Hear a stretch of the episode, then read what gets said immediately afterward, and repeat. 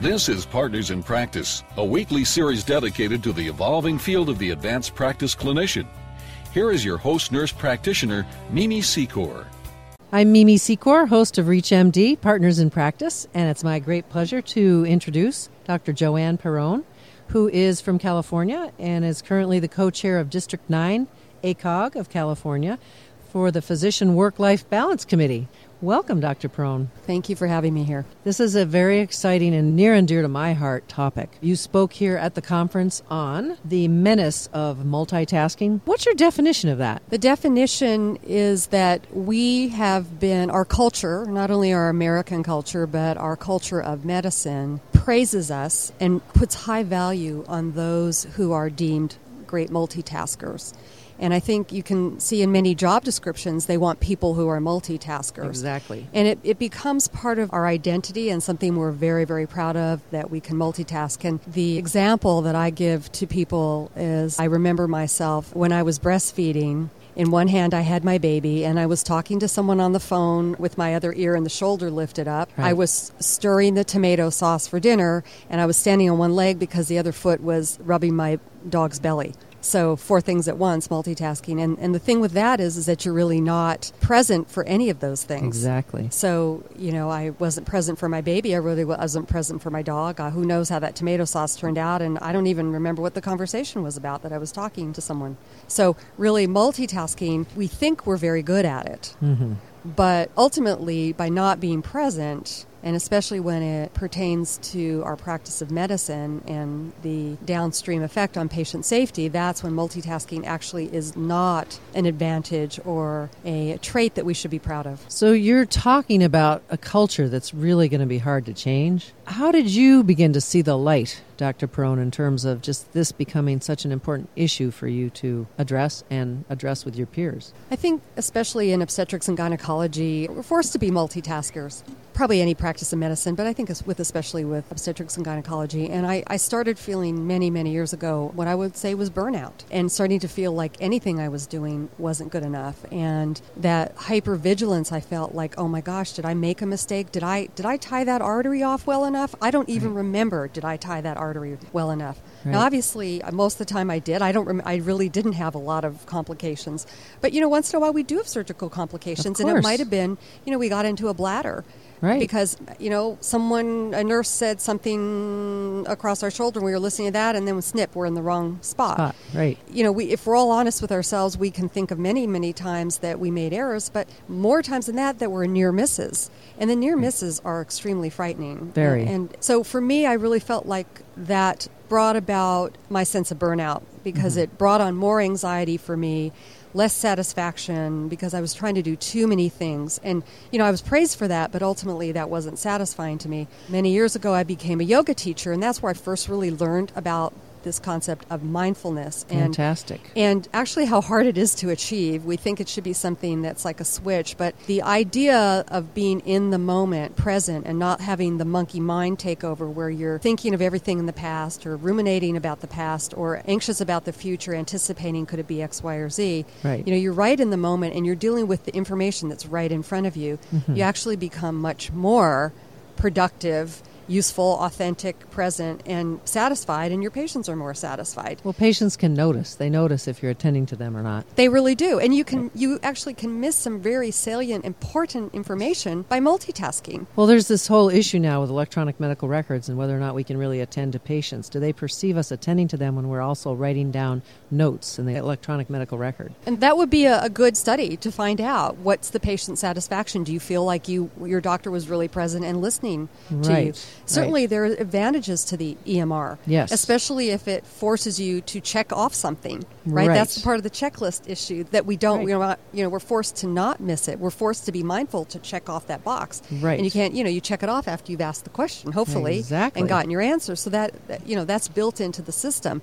Right. The issue comes though is when you've decided you have the patient on your mind, you're exiting the room, and you're thinking, okay, this is what I want to do for her, and then someone sees, okay, she's doctor's out of the room, and comes and interrupts you. So Exactly. your thoughts about what you were going to do for that patient have been interrupted. Yes. And now, do you actually return to the task, or is that the things you wanted you had planned in your mind for your patient? I can't tell you how many times I would, you know, maybe send off the patient with some orders or some plans, and Yes. then two hours later, oh my goodness, I forgot to put this down too. Even though I had thought about it in the room, Exactly. I was interrupted and I forgot to put that down. This is a real global issue. I mean, it's one that affects every single clinician, nurse practitioners, physicians, all of us.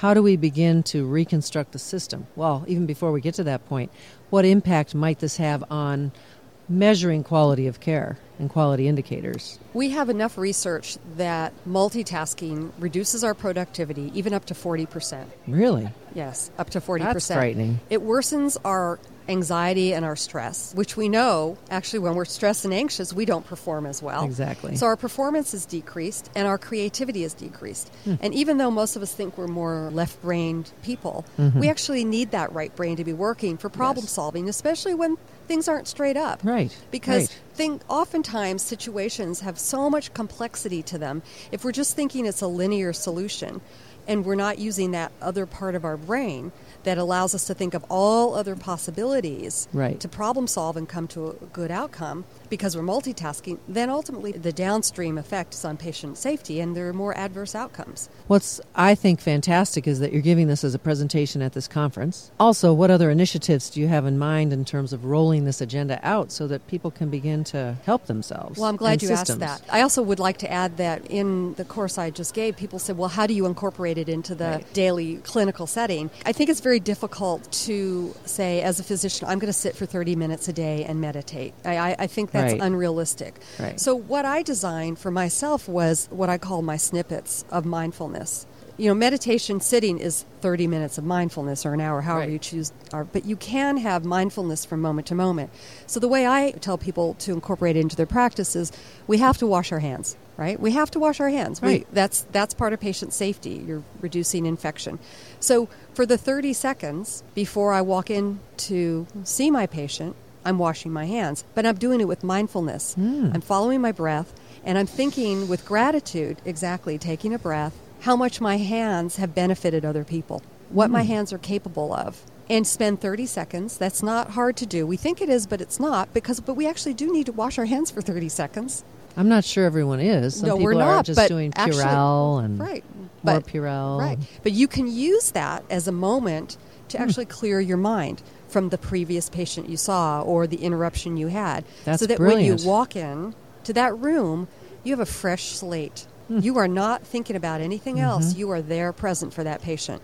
And then when you're Hmm. done with that patient, okay, let go of even if some of the sad things you had in there, because you know we carry Right. that sadness around of Oh, our yes. patient sadness. You know, Definitely. woman having a miscarriage, you're telling a person they have cancer, Right. You know, or someone had intimate partner violence. You know, these are heavy stories we have. It is. and we carry this in us. But this is this practice of mindfulness allows us to release that, and then you go on to the next patient. So how do you release that? You've got your time to ch- wash your hands before you go in. How do you? What's your Mm-hmm. afterwards, Ritual I wash my after? hands again. Oh, I like that. We have to wash our hands. We should anyway. We have to I'm anyway. Mm-hmm. not sure everybody washes their hands after they see a patient, but that's a really great way it's to a wrap way it up. to do it because it's also then incorporates self care because then Yes. you're allowing yourself to have a little space to breathe. Mm-hmm. They can't and interrupt clear. while you're washing your hands. Well, if you tell them They this could. is my sacred time, when I'm Right. washing my hands, I'm clearing my mind, let me be, right? People really interruptions should be for really important things, life and death. Otherwise, Very. take a number and Right. when I have free space, I will deal with Right. it. Right. And this is what other physicians have told me they do. If they're in the middle of something, they say, "Please, let me finish what I'm doing." And I Because you think- need to finish your thoughts with, Right. around that patient encounter exactly. to be safe. And so we need to feel comfortable with boundaries Yes. boundaries for other people. Yes. Because right now there are no boundaries. We are at everyone's beck and call. We walk out that door. We are And open. we are Zoom. Everyone comes to us. Exactly. But there have to be respect for these boundaries because if it's ultimately about patient safety, that's what we need to make it about. That is the secondary exactly right. effect is that it then will reduce our stress and anxiety, Right, which right. is an important aspect of patient safety. How the physicians, how what is their wellness? Right, and that's another subject Mm-hmm. related to walking our talk. But in terms of getting this really automated into the educational systems of our healthcare professionals, we need this in medical school programs, we need this in residencies, we need this in nurse practitioner programs.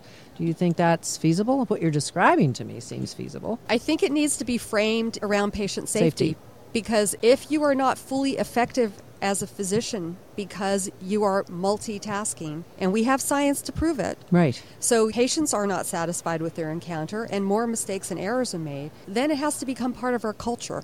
Our organizational culture it has to be valued just as our surgical skills are. I agree our with skills at being able to be mindful and present should be a valued skill. But that takes time to change the personality of an organization. I but you agree. do see this happening within business communities. They realize that there's more creativity, better problem solving, they come up with better products Yes. their workers are happier Right. when they allow this space to be mindful and not force multitasking. And we need this for nurse practitioners and PAs and midwives as well. 'cause Everyone, They're having to everyone. work very quickly now, too. I found it very interesting when I was putting together the presentation for this that a study of perfusionists for coronary perfusion bypass surgery, over 55% of them, it's like 55.5%, admitted to texting during the procedure. Frightening. It is very frightening. Very Wow. frightening. Those are the ones who admitted it. There are examples in the literature of patients who have had near misses because maybe the resident was given an order and was getting ready to enter that order, but then got texted maybe from a friend about a party that weekend or something else, or maybe their husband called, something happened with their kid. I mean, this happens. Right. And nurses know this happens to them. Everyone knows it happens to them. So until it becomes part of our culture that interruptions Right. and multitasking are not valued, unless it Right. becomes a life or death, that Right. patient's coding over there. You do need Exactly. to stop what you're doing. Exactly. You know, the heart rate is going down. We need to take care of that mom and baby right now. Now that should take precedence over anything else, obviously. But the rest of the time, what you're doing is just as important as what the other person wants you to do. And the other benefits in terms of just helping clinicians feel better about themselves and having a better quality of life is the other piece that's so important that you're describing. Mm-hmm. How do you see these multitasking clinicians embracing what you've embraced, and that is to live a healthier life, be models of self care for their I- patients? You know, we have 50% burnout, you know, survey after survey. Right. It's not just OBGYNs, the whole profession. 50%. Whole profession of medicine, you know, nurses, half of us are burnt out. Physician suicides, one a day in the United States. Frightening. Mm. One medical school class a year is lost. We have impaired physicians Right. And nurses. and nurses. Again, it has to come from the top. The organization has to realize that this is really crucial to our well being. But again, that behavior I mean, now we, we are starting to see mindfulness classes in elementary schools. yes. You know, my son at Berkeley had a class on meditation. Serious. So California. So- so I'm not sure California, that's happening exactly. in Boston, but I love the idea. But you know, he would say, "Mom, you know, I made these mistakes on the exam, and I knew the stuff." I said, "You weren't being mindful. Go back over the exam next time. Slow it down. Take a breath. right. Be mindful with your answers. Right. Don't be multitasking. Don't be thinking about the next. Stay on task. Stay on the question. Right, exactly. And until we, again, make it part of our culture, embed it into our culture, you know, these things take time. And it, it, would be, it could be that there's just attrition of the old school who believe multitasking is the way to go. And as the new school comes in, that that's when the culture changes, the paradigm shifts. That would be a wonderful, optimistic outlook, but I see Mm-hmm. the multitaskers as the young generation, where they have 5 million devices in their hands at all times. Do you really think that's feasible? Well, that's a good question, but I, you know, I do actually think some of them are a little more mindful than we are. I mean, the, you know, they Hmm. Good they to know. they talk more about work-life balance oh, they do. than we do. That's true. They do talk about that. Again, it's just something we need to keep bringing the message home about patient safety. And then luckily the secondary effect would be more wellness, you know, a healthier physician. Well, thank you very much, Dr. Joanne Perrone. It's very inspiring talking with you. Good luck in your campaign to reconstruct us. And I'm there with you, and thank you for spending time with us today. Thank you for having me. You've been listening to Partners in Practice on ReachMD. You can download this program and any other program in our library at ReachMD.com. You can also follow us on Facebook and Twitter. Thank you for listening.